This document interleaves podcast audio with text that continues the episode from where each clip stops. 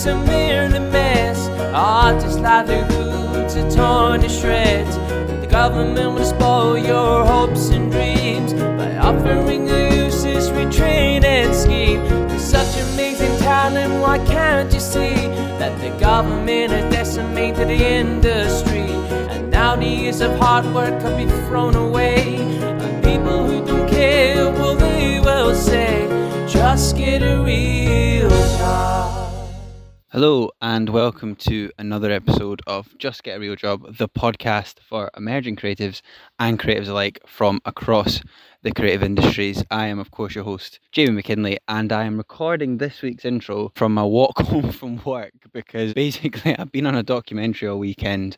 I just haven't had time to do the intros. I was like, oh my God, it's Sunday. I haven't done them. I'm not going to have a chance tomorrow because I'm working as well. So I thought I'm just going to do them now. It's raining. I'm getting soaked. So I mean, I don't know why I'm recording this. I'm an absolute twat, but there we go. Committed. Committed to the cause of the podcast. But yes, I thought I just kind of wanted to do the intro myself. I didn't want to ask Elliot to do it. I wanted to do it myself because, you know, I enjoy it. I enjoy doing them. Anyway, I'll keep this one brief because it is starting to rain. But if you're a new listener, thank you very, very much for listening to the podcast. If you're a returning listener, thank you even more so for coming back and listening again. Really appreciate it. As always, we have lots and lots of great episodes, so please consider going back and listening to some of them if you haven't heard them all yet. Also, if you can leave us a wee review if you haven't done that, or shares on social media, anything like that, really, really helps. You can also consider donating to our Patreon page, even if it's a pound a month or something. That goes so, so far. We're an independent podcast. We have very little income, and stuff like that is just really, really helpful in sort of helping us buy the equipment we need or helping us to level up. So anything like that is immensely appreciated. I don't know if you can hear the rain, but it's getting quite bad. Jesus, I might not. I might have to cut this short. Anyway, I'll stop rambling on and get to the point because I'm against the elements as it is. But without much further ado, I'd like to introduce this week's guest. And speaking to us on the podcast this week is an actor, a podcaster, and a very, very kind individual. It is Ingram Noble. Now, Ingram very, very kindly gave me his time a couple of months ago. We record, I think this was the first episode I recorded after about a six-week break from recording. But for whatever reason, it's, it's coming out now, and we recorded loads of other ones after and put them out. But anyway, this was a really, really enjoyable conversation. Ingram is actually the host of a very, very good podcast called Drama School Dropout, which I'd highly recommend you go and check out. We speak about that lots in today's conversation, but it's a really good podcast. It has some amazing guests on that, including people like Thomas Turgoose and stuff. So yeah, go and, go and check out his podcast as well. But we had a really, really good chat. uh, Ingram opened up about his experiences at uni and his struggles with mental health, as well as his inspirations and the sort of what he's been doing with his production company and various plays and his podcast. He's done some amazing stuff, so it was great to chat to him. It's a really inspiring episode, a really enjoyable one. So yes, I very much hope you enjoy that, and I'm going to quickly hurry up and do the outro and get out of the rain. But I hope you have a lovely week and enjoy this week's episode.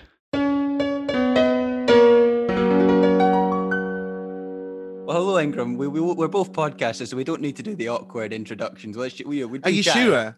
Are you sure that we don't need to do the awkward introduction? Should, should we do it? Should we do it for the list? Yeah, let's do it. Okay. Hi, my name is Ingram. How are you? I'm great. It's it's lovely to just meet you. It's not like we haven't been yes, for fifteen I'm minutes. I'm really sorry that my um my Zoom didn't work. Oh, it's fine. You know, we're we're we've been into this a long time. I think we're all very used to the Zoom technical oh, issues. I genuinely cannot wait until the day comes where I can delete Zoom off of my iMac.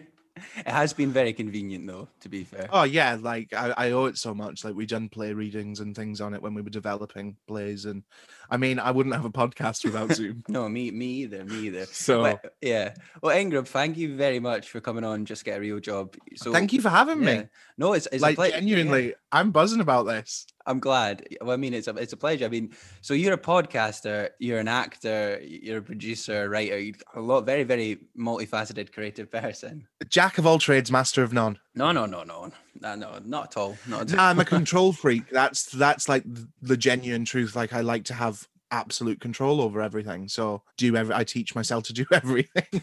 That's good, though. I think, you know, that I think that helps a lot in this industry. I think that's something I'm, I'm slowly learning. Like, no one just does one thing. We all do loads of stuff. Yeah. Uh, which is why it's difficult for this podcast, because we always say the guest name and then put a role on it. But no one has one role. Do you know what I mean? Everyone does various things. So I mean, before I was a podcaster, I would have said I was an actor. Like, mm-hmm. even though I write plays and I produce plays and things, that was never like my first, like I never say, hi, my name is Ingram Noble and I'm a playwright, even though I am. But now I'd probably say I'm a podcaster more frequently, purely purely because I haven't done any acting in months. That's how I feel about writing. I'm like, I'm a podcaster because I've not written anything in months. Yeah. Yeah. Well, this is really exciting for me as well, because this is the first episode I've been, had a chance to record in about six weeks. So I'm thrilled to be back. I missed the podcast so much. Welcome back. Yeah, thank you for letting me return to, to doing this. Um, I mean, it's your podcast. I'm not I letting know. you do anything. No, I know, but well, you agreed to come on. You agreed to come on on a Monday, oh, Monday morning. So honestly, like, I, I mean, I don't have a job at the moment, so like Mondays, what are those? Like, I have genuinely no track of the days. Oh man, I was about to say I'm jealous, but then I don't know if I am. You know, it's a, they're both. Oh, my parts. Savings are taking a hit. It's not yeah. funny at all. No, I saw I saw a tweet the other day that said like miserable when I have a job, miserable when I don't have a job, and I'm like, that's pretty accurate, isn't it? Like, you know, yeah, like, like the thing that I'm probably like really grateful for at the moment is because obviously I can self-sustain myself and I'm financially like stable, whatever that means. But I've got like masses of time to do whatever I want. Like, how many other people can record a podcast at twelve o'clock on a Monday morning? Like, yeah, no, so I'm no. kind of living like the life of Riley. You just have to squeeze it in while I can at the moment. But we like to sort of start every episode of the podcast by uh, asking our guests, like, what are your earliest creative memories? Do you know what? I was thinking about this last night because you sent me over an email with some of the questions you were going to ask. And I, I genuinely can't remember, but I think I've got it down to a T when it was. I wasn't very popular in primary school. So like, I didn't play football. Like, I was the kid in the corner that was reading Harry Potter. Yeah. And I was talking to one of my friends about this last night. Like, he said when he was playing football, when he was younger, he was like the best on the team. He's like a gold medalist in karate and things.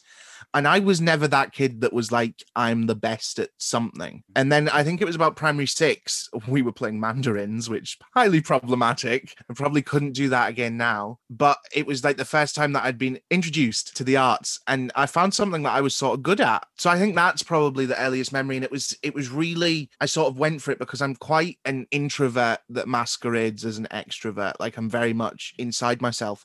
But it was really like, I genuinely think, like, and this might come across a little bit attention seeking, but it was really like a call to fit in. Like, I wanted to be good at something because the popular kids like played football or danced or whatever they did. And this was like my sort of thing. And I think it was like sort of just trying to fit in because I, I was like just a, not a weird kid.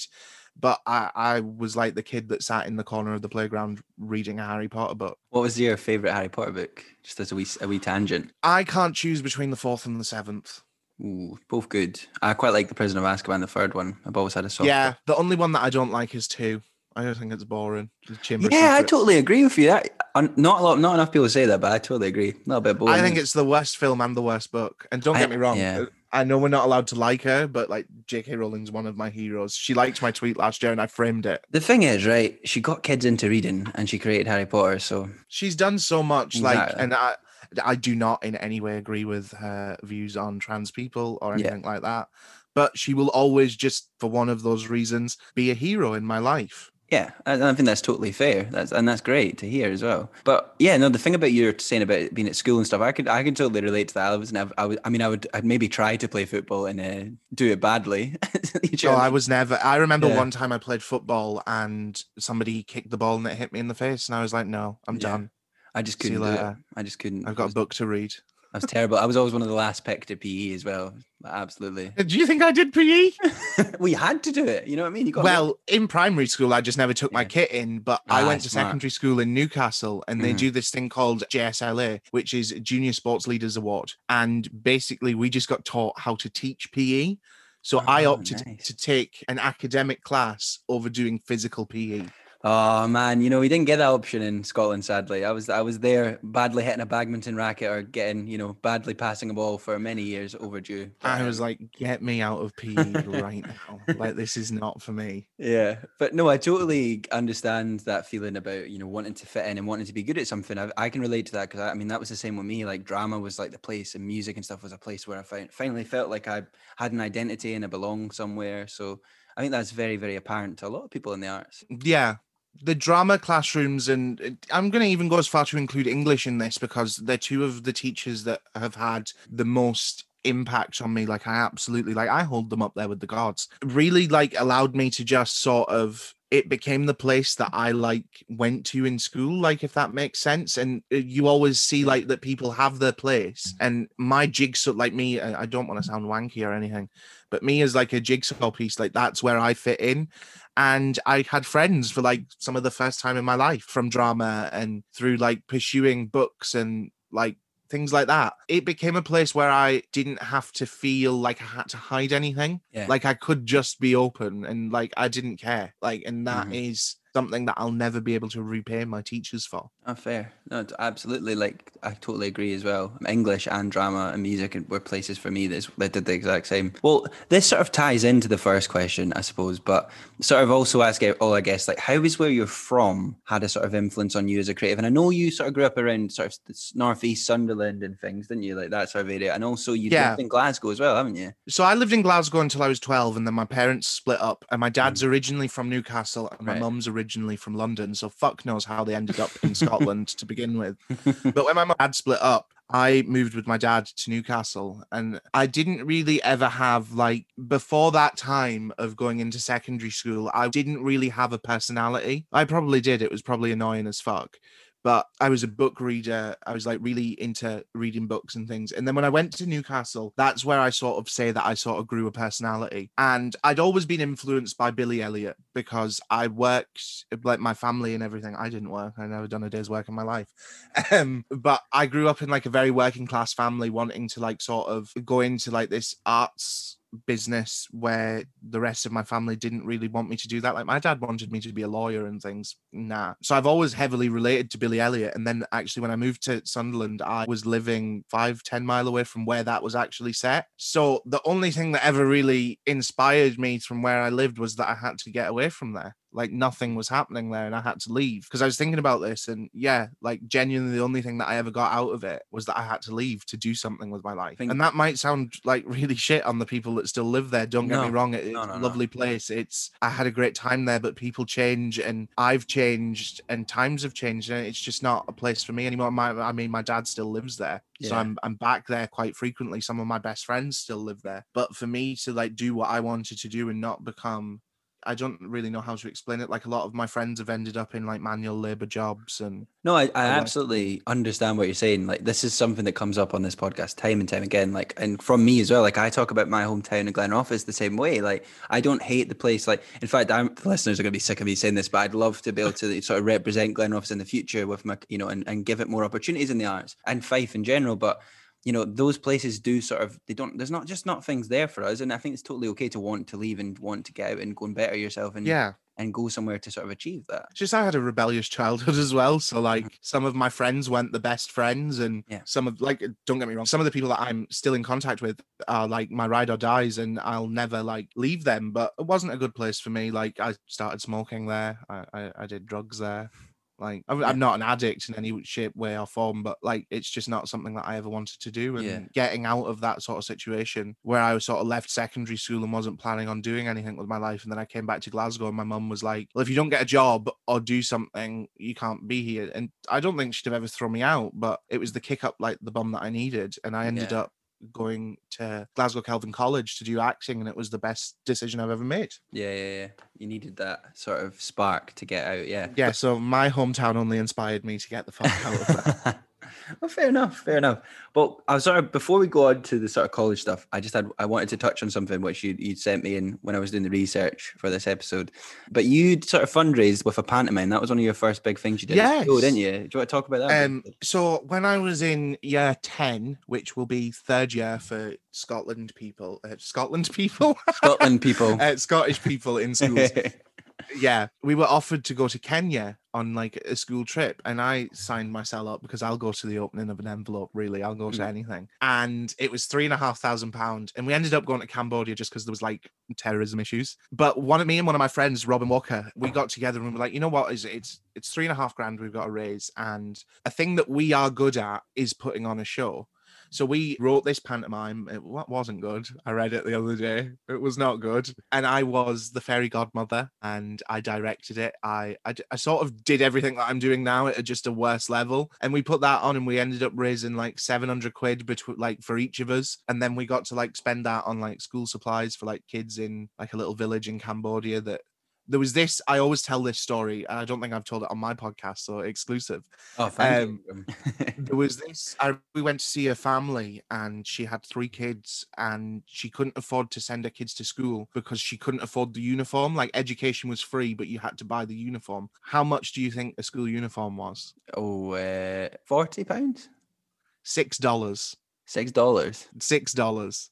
So we were like, she had three kids. We were like, it was... absolutely no, like no question. I smoke twenty fags a day. Like I'm a tenner a day just on fags, and I like we literally just like I think four of us got money out and we're like here, like not. But that was sort of the time that I saw that theatre really can inspire change. Like because if I hadn't have put that pantomime on, and don't get me wrong, yeah, I did bagpacks and things, but a lot of the money came from that pantomime, and that really allowed us to like change people's lives because those kids wouldn't have been able to go to school. That's brilliant. It was oh. genuinely, and I would say to like if anybody. Anybody's in school or anything listening now and you get the opportunity to go on one of those kinds of trips mm. and jump at it with all, it's not that hard to fundraise three and a half grand. Like you can, it, it's doable, but it changed my life completely. And it just made me so much more grateful. Like six dollars. Yeah. If you don't have six dollars, you can't go to school. It's awful. Like what? Like that's just never been an issue for us. And it really made me much more conscious of how I'm like spending my money. Yeah, because you you don't think sometimes, you just take things for granted, eh? Like a coffee here or a pint here or whatever. And, and if yeah, Netflix. I know. Little Netflix things like that. Comes out of my bank every month and I don't think anything of it. Like but an eyelid, yeah. Nah. Because we see that as an essential commodity almost. Yeah. Yeah, madness, eh? Like... It's absolutely mental. Just like, I was even thinking about it not long ago, like my podcast mic was one hundred twenty quid yeah. and I dropped that without thinking about it. It's stupid, some of the money that I spend. Well, I mean, I think things like that though are an investment in you. So I, I think something like a podcast mic. Yeah, but did I need to buy a one hundred twenty quid one? Well, at least it's good. You know, you're, you're making most of it. My, I dropped my, it the my, other day. Mine, I was raging. Mine was actually ninety pounds, uh, thirty pounds cheaper. But... I um, I dropped mine the other day. Oh, dear. Dented it. So I bought a cover. Yeah. I would get a row from Elliot if I done that. Like if I dropped my mic, he chose this one. He went buy buy this one. I'm like, okay, boss, I'm on it. see, see, that's the good thing. Like Heather's a co-producer of my podcast, but I'm the boss. Yeah, no, he's just a sound expert. I, I trust everything he says. Do you know what I mean? Yeah. Well, I actually nearly forgot this question, but I f- we definitely need to touch on this before I move on. But about your science teacher and how you sort of would give you grief, oh, how would give you grief yeah. for doing drama, and like this is such a key aspect of this podcast. The whole idea about you know, just get a real job, the arts aren't worth anything, like all that sort of thing. So so I, I believe that this is actually a massive factor because we've got a massive problem with every actor, sort of ninety percent of actors working in the industry in Britain came from like private schools, all that sort of thing. There's a massive elitism problem. Mm-hmm. I think this is one of the main problems. So when I was in year eleven, G C S E year, so fourth year, I, I knew I was never going to use science. Like, and don't get me wrong, I didn't have bad grades or anything, but I just wasn't interested. I was like, I'd much rather be focusing on something that I'm going to use. Like, and I was like that with a few subjects. And the drama teacher I didn't particularly like, she was a bit of a dick. And she tried to have me taken out of G C S E drama to focus more on science. And it was nearly happening. And I sort of went to the head teacher because this is how far it had escalated. And I was like, you want to take me out of a subject that I one hundred ten percent know I'm going to use in the future to do one that after I walk out these school gates for the last time, I'm never going to look about ever again. And I was like, if you do that, I'm not coming into school. Yeah. I said, this is a massive problem because at the moment you're currently worried about me getting those grades that are traditional in air quotes, math, science, English, instead of a subject that I'm good at, I want to use in the future. And a lot of people don't realize that like doing drama isn't just, as people have said to me before, flouncing around on stage. No, it isn't. You get so many life skills from doing drama. Like I know people that were on my my college course, for instance, that uh, know how to now make a presentation, that speak more clearly, that stand up a little bit straighter. Like, it's it's life skills. And I said to my head teacher, well, if you take me out of drama, I'm not coming back to school, full stop. And you'll lose me out of every subject. Good. Because I had good grades. I was in the league. Like, I was sort of doing it. Yeah. But I was like, no, you're not taking me out of a subject. I'm going to, like, you're setting me up for failure. No, but that the, there's a big problem in schools when it's where it becomes about attainment grades. It's about getting good grades to make the school look good, as opposed to what's best yeah. for all the kids. And that that's it's about problem. League tables yeah, and where exactly. they're standing and how much money they can get. But realistically, if I would have been able to drop science and take on another creative subject, I couldn't take graphic design. Yeah. Because it was like, it was in a science block. I now do graphic design with doing the podcast art for my podcast.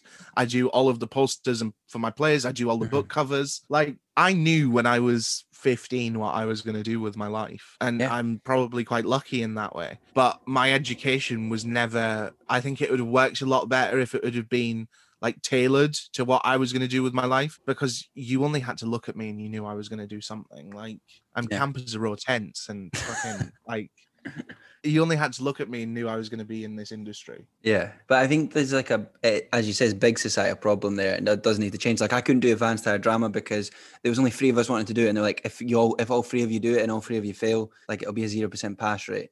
And I'm like, well, at least you were being honest about it. Like, but what? But this is also, I call out a lot of colleges here. Mm. Do you know, to go on a drama course, you don't need a drama qualification. No, you can just go on it because you're learning. You need an English qualification. Yeah, yeah, yeah. So if drama actually like started saying, no, you actually need a higher drama or a G C S E drama, maybe these arts, like my school, I found out not long ago, don't even offer drama or music anymore. Yeah, I know. I heard about this to someone recently I interviewed as well. It's terrible. The arts have been absolutely slashed and it needs to change. Like, it's absolute, but I blame colleges. And mm-hmm. like, don't get me wrong, I love my college, but I didn't need a drama qualification yeah. to get on an acting course. I think, well, I think there's a, a, a deeper sort of societal root that maybe also comes down from the top level of government as well. But we'll, we'll uh, we won't spend too much time going into the, the I could talk about this all day. Uh, we'll just it's end up ranting reason. Too much. Yeah, it's the same reason like your performing arts degrees, you do essays. Like, why do you need to do an yeah. essay on an acting degree? It's to make it more academic. Yeah, they got to always punch it up. No, I mean, we could talk about this for ages, but I'd rather talk about your it's life. It's a whole episode of podcasts, uh, isn't it? Yeah. Absolutely. But talking of college, tell us how that came about. Tell, t- talk about your time at college for us. Like I said, my mum said, if you don't get a job or do something with your life, you can't live here. Because, like, I, and she would have never thrown me out. And I, I went and auditioned for college and they told me, like, oh, the course is full this year, which you normally get told. And, but we put you on a wait list for next year. So I went home and I told my mum, I was like, there's nothing that I can do this year. So I started working for Specsavers. I was, I was a little leaflet boy for Specsavers. Only stayed there long enough to buy a MacBook. Priorities. And then the next year I, I went and I auditioned for college, and I was one of my lecturers, who was one of my favorite people in the entire world, Leah Moore House. She said to me, "You're not very good, but we're gonna put you on the wait list." And I was like, "Oh, for fuck's sake! Like, I need to go and learn to be an accountant or something." Maybe I was wrong, but I got in, and genuinely the best three years that I've ever had of my entire life, and I have so much to thank them for. Like, the yeah. lecturers are top class. Like, and I always say, like, if anybody, like, I'm not sponsored by them, but it's one of the best places to learn acting. The shows are top quality. Like, I genuinely was like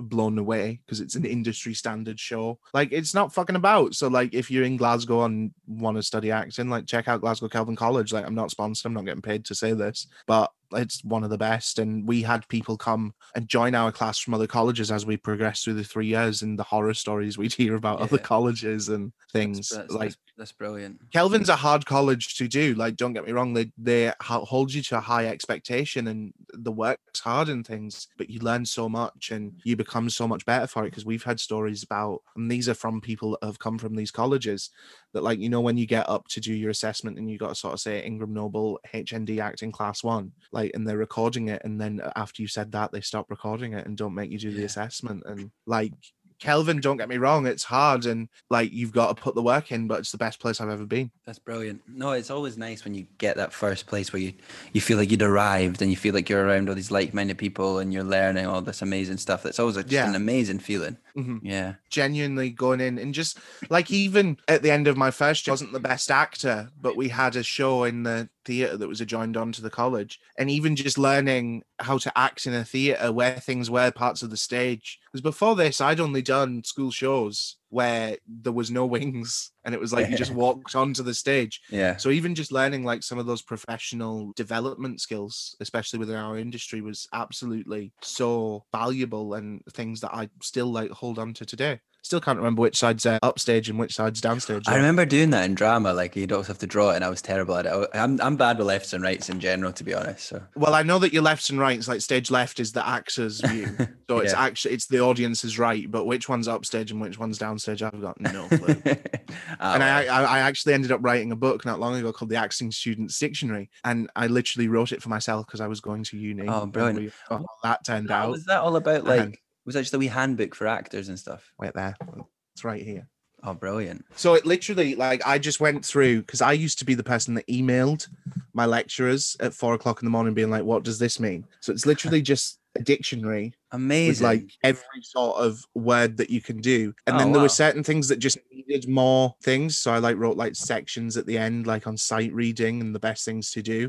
And to be honest, it was only for me, but I know that there is a, a diagram of the stage in here.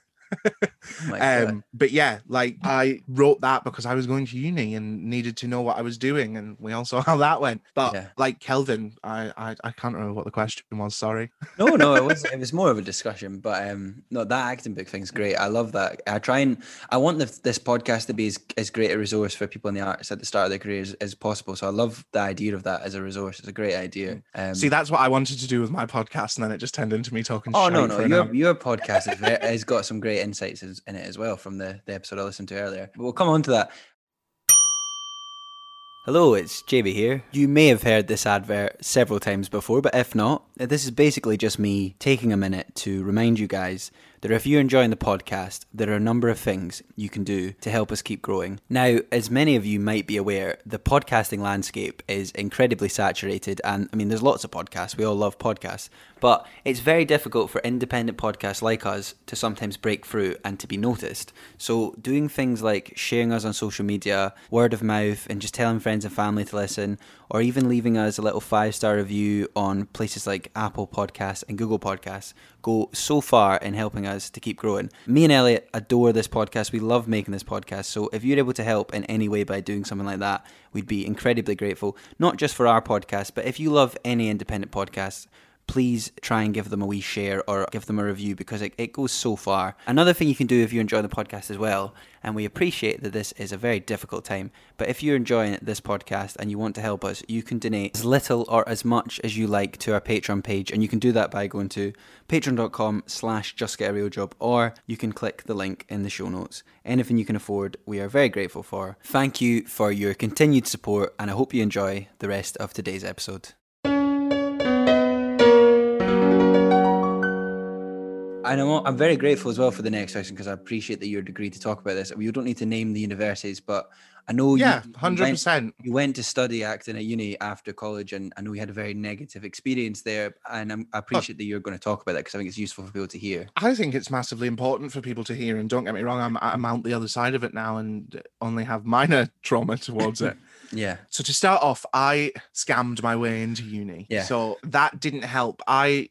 had to do a video audition and used a teleprompter. But when I got there, I just sort of struggled with the jump up in expectation of how you were going to perform. Yeah. But then because I had scammed my way into uni, in air quotes, because I, I got in, like, I'm not going to say I scammed it, but I used a teleprompter. The imposter syndrome was real. I would tell myself every day, you're not actually meant to be here, so you're just wasting everyone's time. But I went to uni from September two thousand nineteen, and I dropped out on the thirteenth, the fourteenth of January twenty twenty. And from about three weeks in, I was actually talking to my mum about this last night, because I sort of told her for the first time, because it's been over a year now, I can talk about it. I could have quite easily killed myself. I'm I'm sorry to get really like dark honest, and grim. I, I'm really um, honest, I don't mind at all. Uni was such a horrible experience to me that I could have quite easily killed myself for about four months of the six that I was there. I used to come home genuinely and sit in the shower and cry for about two hours every night, because I didn't know what I was doing. I wasn't getting a lot of help from the uni. I was declined therapy. Mm. I wasn't depressed enough. Every tutorial I ever had at uni, I cried. And there was just one lecturer that, if you have known me for a while, I did a YouTube video about and got quite a shit ton of hate about that, that just didn't, we didn't get on. I don't know why, because I, I like pride myself on being polite and like, and I do know, like, don't get me wrong, I know I'm a lot to deal with sometimes, but this seemed almost instantaneous that this lady didn't like me. And we were doing restorative theatre and I just didn't, like, I knew what she was asking me to do, but I didn't know how to convey that. Yeah, if that makes sense. And I remember she just stopped in the middle of the rehearsals and was like, you don't understand what you're doing. And I'm like saying, I understand what you're asking me to do. I just don't know how to do it. And I just was in tears. And she just started like laying into me, telling me I'd wasted people's time. I was wasting the people in my group's time. And I was like, like that doesn't help. Not like, because I, towards the end of uni, I wasn't going in because I was in a bad place. Yeah. But it, it, I couldn't win because when I didn't go in, I was getting penalized for not going in. And when I did go in, I was being penalized for not being in the right headspace and wasting people's time in air quotes, which was massively actually a really like seriously damaging. I came out of uni with the view that I would never get on stage and never do anything creative ever again in my life. Yeah. And I was had in that mindset for about six months and really had to sort of fix myself. I want to tell this story purely because, like, I don't want it to be, oh, woe is me and everyone feels sorry for me, because I'm out of that side of it now. But I want people to understand because it's not an uncommon thing. A lot of people feel the stresses and pressures of uni, and there's even been a, a storyline about it on EastEnders where somebody tried to take their own life because of the pressure of it. And all I'll say to people is it's not worth it. No. The moment that I said, I remember what I said. I said, I joke a lot about having a mental breakdown. I think I'm having one for real. I need to leave. As soon as I said those words, uh, the weight just lifted off my shoulder. Yeah. Because at the end of the day, like, yeah, uni's important and things, and you more than likely will need to get a degree in the world that we live in now. But it's not, it's not more important than your life. Absolutely. That's what I want everyone to know. And it gets, do you want, like, actually, like, saying it, life really does get better once you leave those things. Like, I'm, like, better now. I don't think about killing myself on a daily basis. That's great. Like, I've started projects, like, that things that I don't care about other people's critiques of. Yeah. And because my whole thing throughout uni and drama school and my problem with that is I don't agree with how my art, because that's what it is, like, acting is art, has to fit certain boxes for it to be good. Like, a lecturer has to sit down and say, well, I done this, this, and this, so that makes it good. But you didn't do that, so it's not really that good. Whereas if you show everyone in the world what I did, it, don't get me wrong, I can hands up say that what I did for my final assessment wasn't the best. But if you show everyone in the world it, somebody's going to like it. No, that's very true. But the thing with uni is as well, a lot of these lecturers are on power trips, and I'll say it, I don't give a fuck. Uh, five minutes before my ev- last ever assessment that I did for uni, the lecturer, the lady lecturer, walked up to me and said, you know what, I think after this you should maybe think about another career path. And I was at the end. Like, I, after this, it was a Friday, and my dad lives in Newcastle. I went to Waverley and got on a train to Newcastle because I was genuinely thinking, because I live alone, I said, if I go home on my own this weekend, I'll kill myself. Jeez. That's just not like what a university. Oh, a rough time. It's not, but that's not like what a, that's not what the job of a lecturer is. You're there to support and encourage people. But Jesus, well, In- Ingram, thank you very much for how honest you were with us there. I really appreciate oh, that you going into that. And as you say, I, I think it's very important to talk about it. It's something everybody needs to know because uni isn't that important. And like, if you if you look at it, a lot of actors that have got really established careers didn't go to uni and things. And yeah, like, I actually saw today somebody that I went to. It's quite funny, actually. All of my uni class are getting their degrees today. They mm. found out what they've uh, graduated with. And one of them actually put on Facebook, having an acting degree is about as useful as um, having a degree in sliding down the banister. Like, yeah, you don't actually need one. And it, it's nothing's that serious that, like, I say this just with anything in life now, nothing is that serious where you should be at the point where you want to kill yourself. But again, I don't want to take away, if that's genuinely how you're feeling, that's how you're feeling. And I know that because I wanted to kill myself over fucking uni. Yeah. But like, I, I will say the best thing for you to do is remove yourself from any situations if you can. And remember that you can always fund Samaritans, which I normally have their number to hand. Because We'll, we'll link we'll link this in the show notes. We'll link Samaritans in the show notes for this episode. So if you're listening right now and you need it, it's in the show notes. Go look underneath the episode. Yes, please. Right now if you need it. Like, I've used Samaritans. There's absolutely no shame in it. Yeah, I'm not at all. But not at all. It's something like, we're in a pandemic, but suicide is also a massive pandemic. I've had friends that have tried it. Like, I've personally saved two of my friends' lives, yeah, because of it. And it's just something that we really need to work on and be more open about. And absolutely, a university isn't something that you should ever really consider that over. And that's that's coming from somebody that's been through it. Yeah, and it does get better. And listen, if you drop out, you can just have a podcast that chats around the world called Drama, you know, make, make, you know, all about people that have dropped out. Yeah. Either, which is a g- great idea for one as well. We'll come on to, but just to touch on that quickly, I think I, I was very lucky. I had quite a positive experience at uni- university, both on my master's and on my undergrad, but there's a lot of pressure to go to uni straight after school. People put uni on a pedestal. I've got a blooming master's in screenwriting. I'm currently working on a T V show at the bottom. You have to work your way up. I could have went and done yeah. that without the degree. You don't need a degree. It depends what you want to do. I got a lot out of my degrees. Some people don't. Everyone's different. Do you know what? Just do what makes you right, happy. I, I'll tell you the truth. Do you know why most actors go and get a degree? They want the experience of uni. For S A S.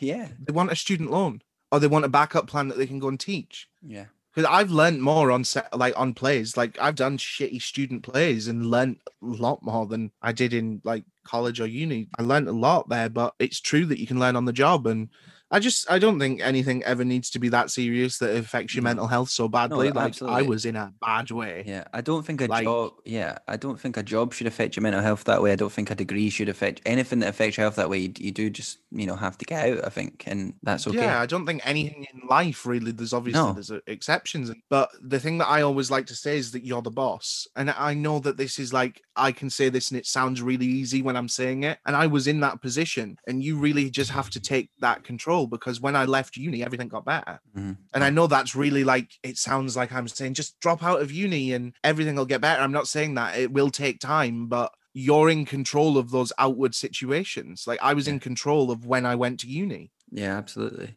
And I think like there what... were times I live in Glasgow still, and I was getting the train through every day. I mean, it'll give it away, this story, um, as long as I just don't say the names. I went to Edinburgh Waverley one day to go to uni, and I turned around and got back on the train back to Glasgow. I was like, not today. And you just sort of have to not care that you're do breaking the rules in air quotes, because at the end of the day, the only rules you need to keep are the ones that keep you safe. Mm-hmm. Absolutely. And I think another reason I love to talk about things like this on the podcast, and I think it's so important, is I keep saying to in the arts, in the creative industries, everyone's path is so different. No one has the yeah. same path. I've interviewed like over forty people now. No one has the same path. No, no path is right. Just you're, you know, whatever you're doing, it doesn't matter. Like, and you'll you'll end up falling into something that will sort of lead you into your path that you would have never expected. Absolutely. Like, if you'd have said to me three years ago, by the way, you're going to do a podcast and that you're going to get to speak to some really cool people, I'd be like, shut up. Me too. I'm like, what? A pod- like, you know what I mean? I absolutely agree. Yeah, it's, it's the exact same here for me. Um, like, one day something will just happen and it'll fit, and you'll be yeah. like, this is what I'm supposed to be doing, and it'll open doors for you. And yeah. just don't worry about like really silly things, I guess, was that like, because I hate it when I sort of tell that story, because it sort of comes across like I wanted to kill myself, feel sorry for me, but it's genuinely not for that. It's for anybody that's in this sort of predicament or environment that feels the same way. I just want them to know that it's not the end of the world if you drop out of uni. Like, yeah, absolutely, like life not goes on. I don't think it does come across at all like you're trying to make people feel sorry for you either. Don't don't worry at all. Um, That's just like the the little paranoia in the back of my yeah. head. It's imposter syndrome as well, though. It happens yeah. there. I totally relate. I feel like that now. I, I'm I'm checking people's temperature. I'm in the COVID team as a T V show. I'm checking the actors and the, the you know producer and director. I'm checking their temperature coming in every morning. I'm like, why the hell? Why am I here? I don't belong here. And I'm like, whoa, why don't you belong here? You're just a person as well. You, you know. Yeah. I, like, I think that's what you got to do, and that's something that I've actually become really good at, is just realizing that people are people, and mm-hmm. even though they're like, like I've had like Susan Nixon, who wrote Two Pints of Lager and a Packet of Crisps, one of my heroes, like absolute heroes. And I just had to sit down because I was actually getting quite panicky about it. Mm-hmm. And I was like, she's just a person, and I had a really good conversation and crazy. But you just got to remember that these people are people, and Yeah. There'll be absolutely. somebody out there that thinks, oh my God, Jamie McKinley. Unlikely, but maybe.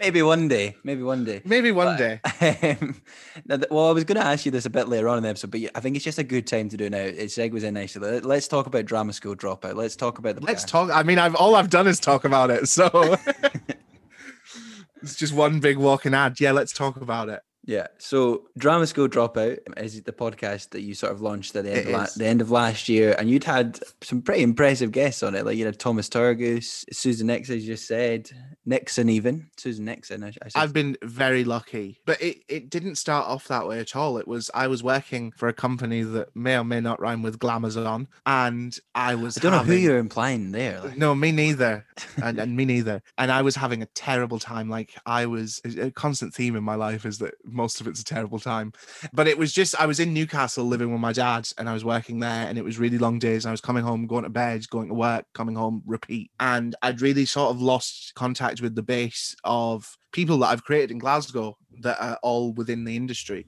Mm. So I listened to this podcast called Shagged, Married, Annoyed with Chris and Rosie Ramsey. Have you listened to it? I've heard of it. I've never actually checked it out before. You need to listen to it. It's the funniest thing mm. I've ever heard in my life. And I was listening to it one night and I was sort of, you know, thinking that this would be the perfect medium. So I sort of Googled how to do it like everybody does. I, I bought a I bought a cheap mic off of Amazon and I, I text nine of my friends, one of my old lecturers, and I was like, I want to do this podcast. Would you come on and be a guest? And I'd done it all. And it was really, it started out as a way, I didn't do it for anyone else. I didn't do it for anything other than it gave me an excuse and an opportunity to sit down and have a really good conversation yeah. with one of my friends about an industry that I love. Absolutely. Yeah, I feel like we're speaking, you know, this is the exact same as what happened with this. It's like, it's like finally it gives you a wee outlet, doesn't it? It gives you an excuse to talk to people who you have stuff in common with. And it's an and ex- then you can have normal conversations yeah. with them when you're not on the podcast and you're not constantly like, let's talk about the staging of this show yeah. and how good it is. But yeah, I've been, like you said, I've been really lucky to get some really amazing guests and I, I've got some amazing guests coming up and like my mind just explodes every time like I get a yes or like even the no. Like um, like Leonardo DiCaprio has said no to me.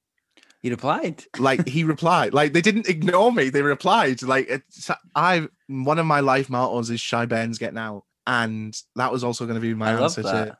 Oh what my is the God, phrase that forgot, you love from your hometown? That question. I forgot to ask you that question. It's clearly been six weeks. Yeah. We just answered it there. Thank you for shy Ben's getting out, which it me- literally means if you're shy, you get fuck all. Uh, yeah. So I ask everyone because the worst thing that they can say is no. Like I've had no from Helen Mirren, Leonardo DiCaprio, Imelda Staunton, Cameron Diaz. Quite a few like celebrities and like massively famous people that I mean, I never expected them to come on my podcast, but yeah, if you don't ask, you don't get, which is sort of like my life motto. But yeah, I've been incredibly lucky and it's been a massive light in the dark during a pandemic because this is one of my tips. So I'm going to save it for later on, but it's content that I'm creating for myself and I'm not putting it out there. Like obviously there's a there's an audience that listens to it and things, but I don't check, which is one of my tips. I don't yeah. know how many people listen to my I've, podcast. I've started to do that, by the way. I became very obsessive about that for the first maybe two, three months. I just I was like, oh, I want to know who's listening. I've not checked it as much. I may I do check it sometimes,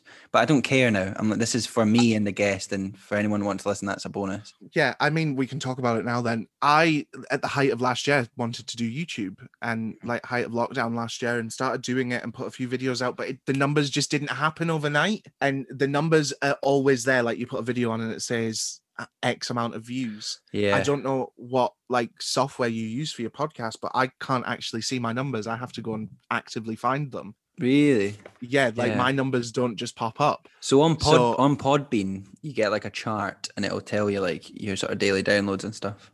Like I made a solid like commitment to myself that I wouldn't look right from the beginning, which is a great like, idea because I knew that. I was given up on YouTube when I realized that the numbers weren't good. And then if they were really bad, I'd probably lose interest with the podcast. And if they were really good, it might influence it to be something that it's not. So to this day, I've been going for a podcast for six months and I don't know how many people listen to it. I absolutely all. love that. That's great. I'm going to take don't get that, me wrong. I'm going to take that advice on board, I think. Yeah, disassociate yourself from the numbers because, because that's when yeah. shit it, gets good. What I've realised is it's all about the process. It's all about the enjoyment of it. Like the, the interview is the funnest part. I don't, you know, people yeah. listen to it. It's nice. It is nice to get nice feedback and get nice reviews. However, oh, not, not a reason, not a reason to do it.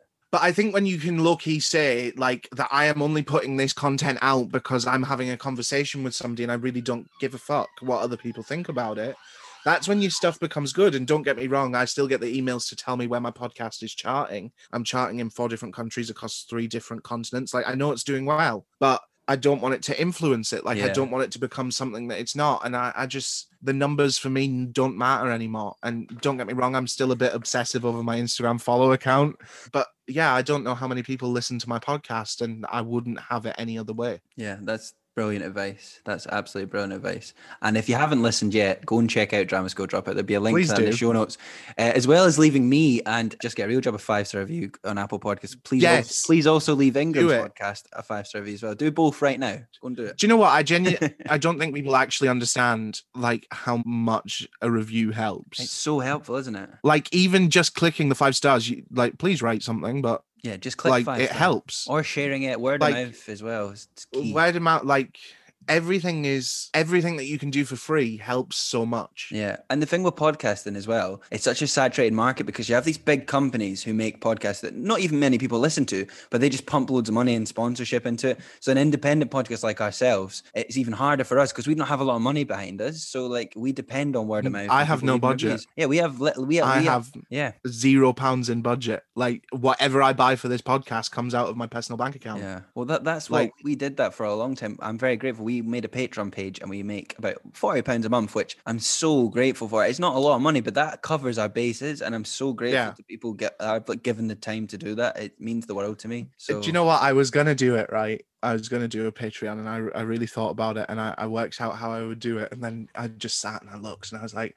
I couldn't ask people for money to listen to me, the amount of shite that I talk. yeah. Like, because I've listened to your podcast and yours is an actual resource that I feel like people could use. I, I think... Whereas, I think you do yourself a massive disservice. I appreciate that, though. I think your podcasts are good, too. I genuinely thought it was... I got some... Mine's more like an interviewee type of thing, so, like whereas I feel like... Yeah, maybe. Yeah, but you ask, like, decent questions. I'm like, uh, so the government told us all to retrain last year. What would you want to retrain as if we were going to do that? That's a great question. Well, wait, don't, don't speak too soon. I've got some fun questions which maybe aren't going to be as useful coming up for you. But no, but I think your podcast is, is, is valuable. Well, thank well. you. Um, I appreciate it. That. Anyway, but I, I feel like it's time to talk about your new project, your play, which is which is coming out next April. And yes. I will, and I, I'm very grateful for you to sending it to me. I will read it. I'm apologies. Uh, do it.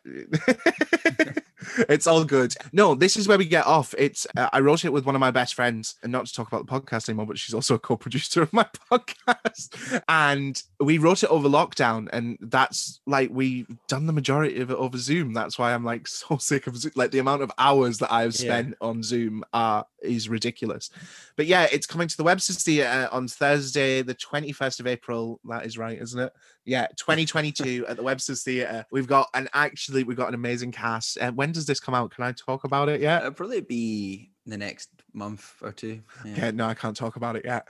Okay. Um, we've got an amazing cast. Genuinely, we done a rehearsed reading of it in not with the same cast. We done a rehearsed reading in February. We raised enough money to book a theatre, so we're booked in for the Webster's Theatre. Uh, absolutely buzzing. We got lots of great feedback about the play. Yeah, it's about this family. They're called the Moffat family, and their grandma comes back, who they haven't seen in twenty years, and she has dementia, and she's coming back to right some of the wrongs while she can still remember what she's done wrong. And even in saying that, it's a massively hilarious show. There are moments where you'll be laughing, there are moments where you'll be in tears. It's just an all-round show, and I'm so proud of what me and Heather have been able to do, especially considering we wrote it during the height of like the pandemic, and we sort of have done the main bulk of production while we're still not allowed to see each other.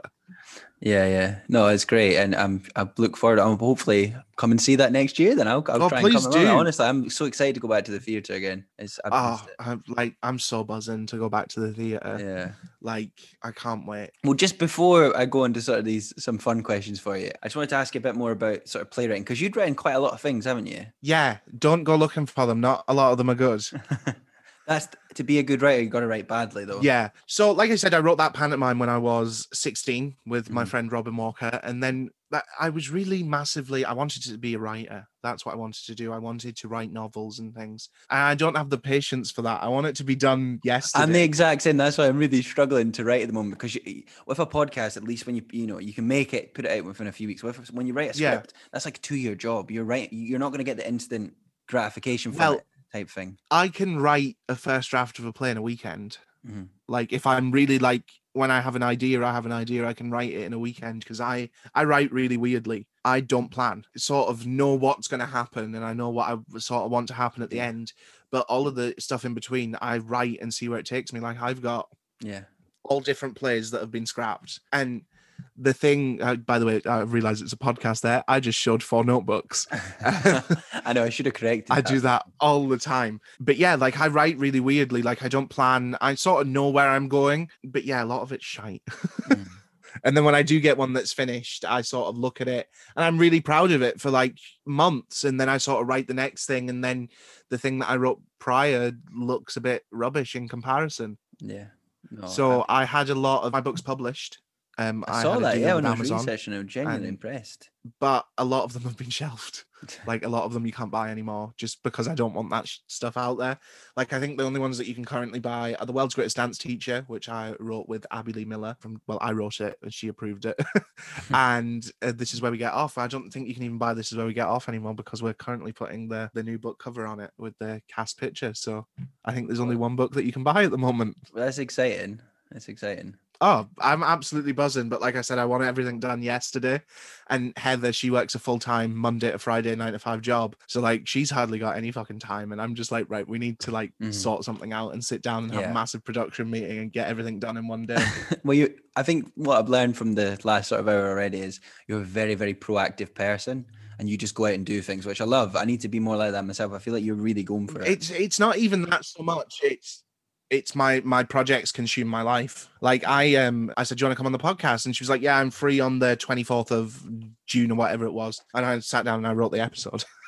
Yeah. Like my, my projects just consume my life, sort of thing. And I find it really difficult to sit down and like say watch Netflix for an hour in the night. Um, I totally like, relate to that as well. I, I'll sit yeah. I'll I'll put the telly on, but like I'm sat with my laptop and working on something, and like, and normally it's something that's never going to see the light of day.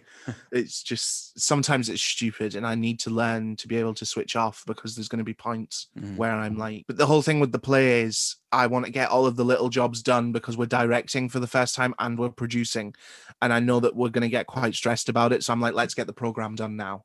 Yeah. So then that's one less thing to worry about at the time comes up. So yeah, like I just I'm a bit of a I'm all over the place, but I'm, I'm impatient. That's fair. I think a lot of creative people are a bit impatient, and sadly, you need to be very patient in this industry. Yeah, it's a, it's a long, it's a long road. It's a slow burner. Like I get dead worried about things, like when I do recordings and that, and I'm like to people, you do know this isn't going to be out until August. We can record this at another time if they want, and they're like, no, that's industry standard that you record something yeah, and it doesn't yeah, come yeah, out yeah. for a while. The, the thing I'm working on now isn't coming out till February next year, apparently, and I'm like, oh, that's a long wait, but you know, that's probably standard, isn't it? So, well, this play that I'm working on now is April next year, and we've got the program. I'm ready for people to buy. That's very organized though. I love it. Well, I've got some fun questions to ask you now, Ingram, which uh, I always I'm ready for it. And I haven't told you any of these, so you know this. I'm kind of springing them on you a wee bit. But my so I'm on the spot. Is, my, my first question for you is: as an actor, if you could play anyone from history, who would you like to play? That's difficult, because I'm one of the lucky people that can say they've played their dream Shakespeare role. I played Macbeth, mm-hmm. but anyone from history. Do you know what? Like, I'm gonna hit out with Frank Sinatra. Like, oh, it's an excellent choice. Like maybe someone like that, Frank great, Sinatra, somebody that choice. we don't really know of. Elvis. Yeah. As long them. as it was a good script, I'll play anyone. Yeah. As long as there's money involved, I'll play absolutely anyone. Well, they're both very good answers. Both very good answers. My next sort of question for you is: who are your biggest influences, either as a playwright or as an actor, or just as a creative in general? How much time do we have? you, you've um, got a better time. I, I, I won't talk too much about them. Susan Nixon, for writing, one of my absolute heroes. I, I enjoy acting because I like telling real stories by real people. Not really massively into fantastical stories that aren't true to life. Like, I enjoy telling real people's stories, and I think she does that so exceptionally well. Or the same sort of thing for acting, uh, David Threlfall, who was Frank in Shameless, mm-hmm. one of my heroes. The same thing, one of my favourite actors is Jodie Latham, who was in Shameless. Like, I'm not a massive fan of your...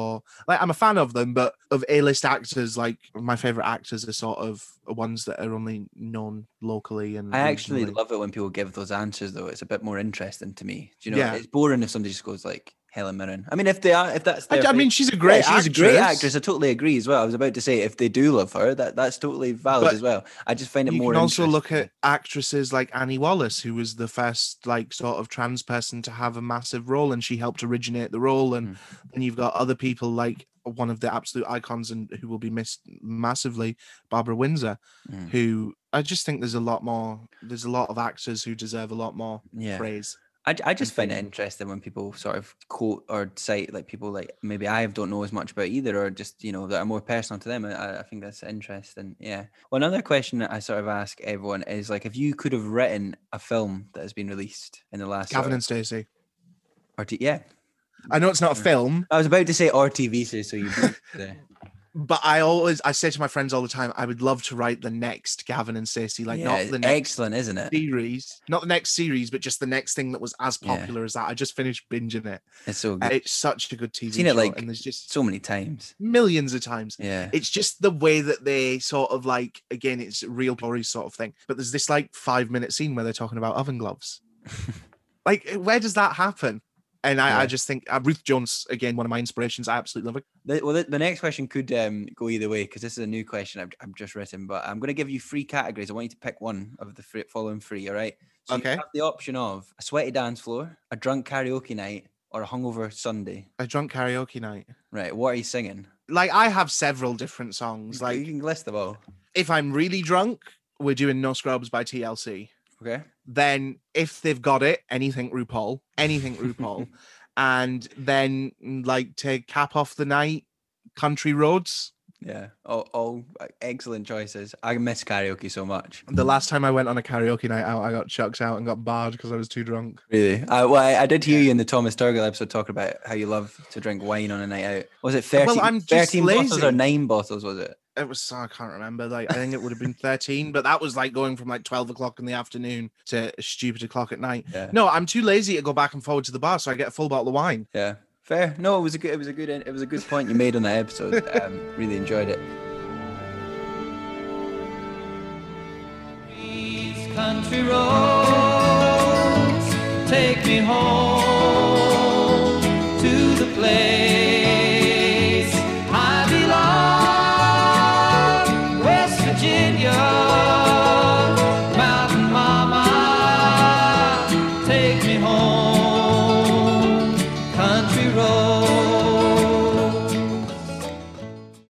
Get a real job. Well, but I was starting to wrap things up, but go for it. One of the one of the questions we ask everyone that comes on the podcast, one of my favorite questions to ask people, but what's the sort of worst part-time job or worst quote real job you'd had to work to support your art? I worked for a company that rhymes with Glamazon. um, No, I was inventory control and quality assurance department, and I literally stood at a conveyor belt and counted things all day. Yeah. So a box would come along and it would say, pick all the lipsticks out and count them.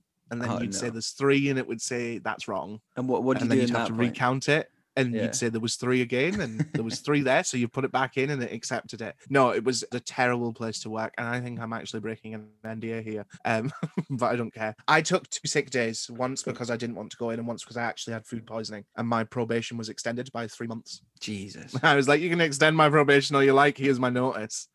And I like I left. No, terrible, terrible place to work for. But I've worked in. I worked for a nightclub promoter. I promoted the Sav in Glasgow. I don't know if you ever heard of it. I've never worked there for two weeks and didn't get paid. Oh, oh you need to go for a Sav Sunday. Uh, yeah, I worked the night shift there. I worked for Specsavers. I was a leaflet boy at Specsavers. I, I'm the one that harasses you to get your um, eye test done. What else have I done? I've worked. I worked in the Co-op warehouse last year. I've never done a job that I liked. Like, not gonna lie. Yeah. I don't think many people enjoy the part-time. I think you have to be very lucky to sort of work a I job did you enjoy. enjoy. I worked at Glasgow Christmas Market one year selling chocolate kisses. I oh, nice. That. That's good.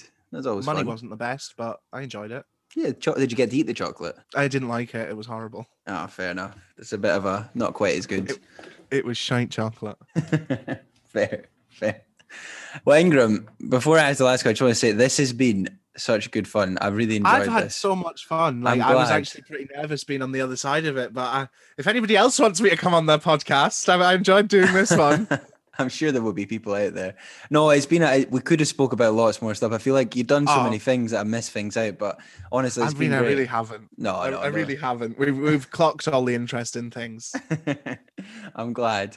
But we sort of like to finish every episode by getting our guests to round up what their sort of advice or tips would be to anyone who maybe wants to work in the creative industries in any role, really. What would your advice so I, to them be? I thought about this a lot, and sort of the ones that I came up with were really cliche, like be ready to make some sacrifices. The, the most powerful thing that you can say is no. Like, remember, you can say no. But my, my number one tip that I don't think that anyone else will say is disassociate yourself from the numbers. If you're making content and putting it online, don't even look at that view account, because if you're making content that you're happy with, it doesn't matter what the number is. And if you can avoid it altogether, that's even better, because like even your mental health, like I... I put out my content and I, I don't look at the numbers, and it, it's a lot better, and I enjoy I enjoy making my content because I just I'm not chasing that next big number. Mm-hmm. And oh. that that would be my like one piece of advice. I, like I think that's brilliant. Honestly, I, I've never thought about it in that quite in that way before. I think I, I personally needed to hear that advice as well. I think it's I, yeah, I think it's great. I just think it's not even really advice. It's just sort of like social media has taken over every aspect of our lives. We use it every day, good and bad, but it, it becomes a hindrance at some points. And do not get me wrong, I still check my Instagram picture ten minutes after I put it up to see how many likes I've got. I'm pretty obsessive over my follow account, but if you can sort of with your content that you're creating, if you can, and I'm aware that it's sort of a brand and a business having a podcast, so you kind of have to be semi-obsessive over the numbers. But if you can afford to, and if you're doing this just as a hobby and a job, not looking at the numbers is the best decision I ever made. Yeah, or at least not becoming obsessive about the numbers. Yeah, definitely. But I think yeah. you're sort of going to become obsessive with yeah. the numbers. So if I really wanted to look, I'd probably ask somebody else just to tell True. me if they were bad or good. I wouldn't want to know. Yeah, the not the exact thing. Yeah, I think we live in a very numbered society as well, because you're always looking at your step count, you're always looking at your, you know, whatever Snapchat score or whatever, I don't know, your Instagram followers. We yeah. live in just this massive world, and people also need to remember that it's not real life. Mm-hmm. Like nobody, if you only knew me through social media, you'll never know what I'm actually thinking. You're only seeing the bits that I want you to see. Yeah, like there was the times when I was at uni, I wasn't putting videos up of me crying in the shower for two hours. I was putting the videos up of me and my friends fucking about in the train station. Yeah. Like so just, you've always got to remember that it's not real, and that these are just, it's it's one massive T V show. It's one massive fictional T V show. Yeah, absolutely. And the sooner that we can all sort of realize that and be able to use it for the better, and because it just, it's like a massively great thing. And don't get me wrong, I've got Instagram in my hand twenty-four seven, but just getting rid of those numbers and the importance of shooting for those those big numbers. And it, the only thing that you really have to be content with and chasing is happiness. Absolutely. We measure success wrong, don't we? I think success is being happy first and foremost. If yeah. You, if you're happy, then you're a success. From what I do and everything, like if nobody comes to this play that I put on, I'm really happy doing it. I'm working with people that I absolutely love. Heather, one of my best friends, one of my ride or dies. I'm having so much fun that it's worth, if I pummel six hundred quid into it and don't get any of it back, it will be worth it. Yeah. Absolutely. This is all about the process, all about enjoying the process as well. Yeah, you, you just got to be happy, and just once you disassociate yourself from the numbers, you will become happy. Yeah, absolutely. And I know, like saying this, I said this to one of my friends who has an actual business. She runs a cake shop, and she was like, yeah, I have taxes and bills to pay. I need to be obsessed with the numbers. So don't get me wrong. I know you need to sort of... There's a time and a place though, isn't there? It's, it's, that's, yeah. Guess what? That's what you're saying. I think with social media content, if you don't have a massive budget and are needing to like... So like with my podcast and my play, I really don't care what I get back from that.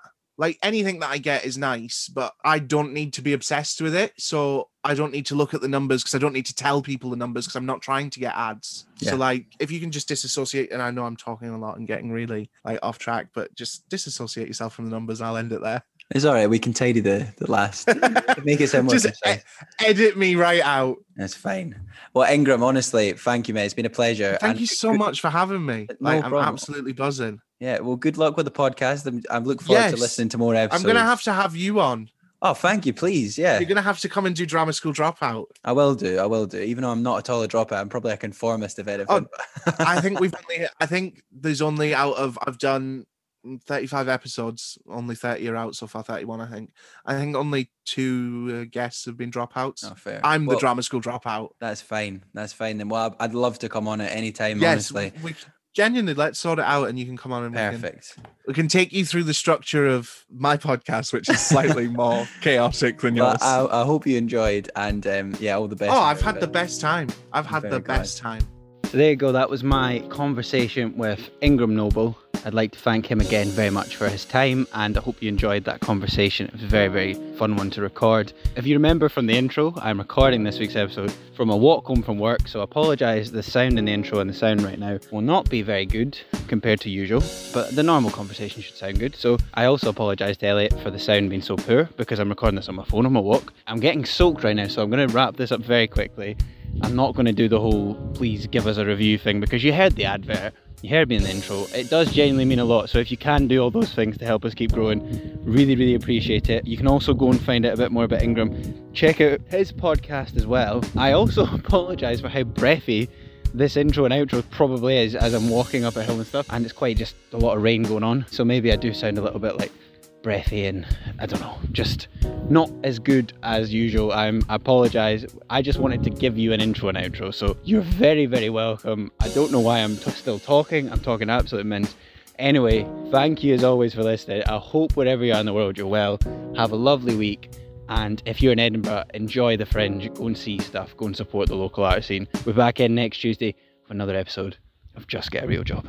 Just get a real job.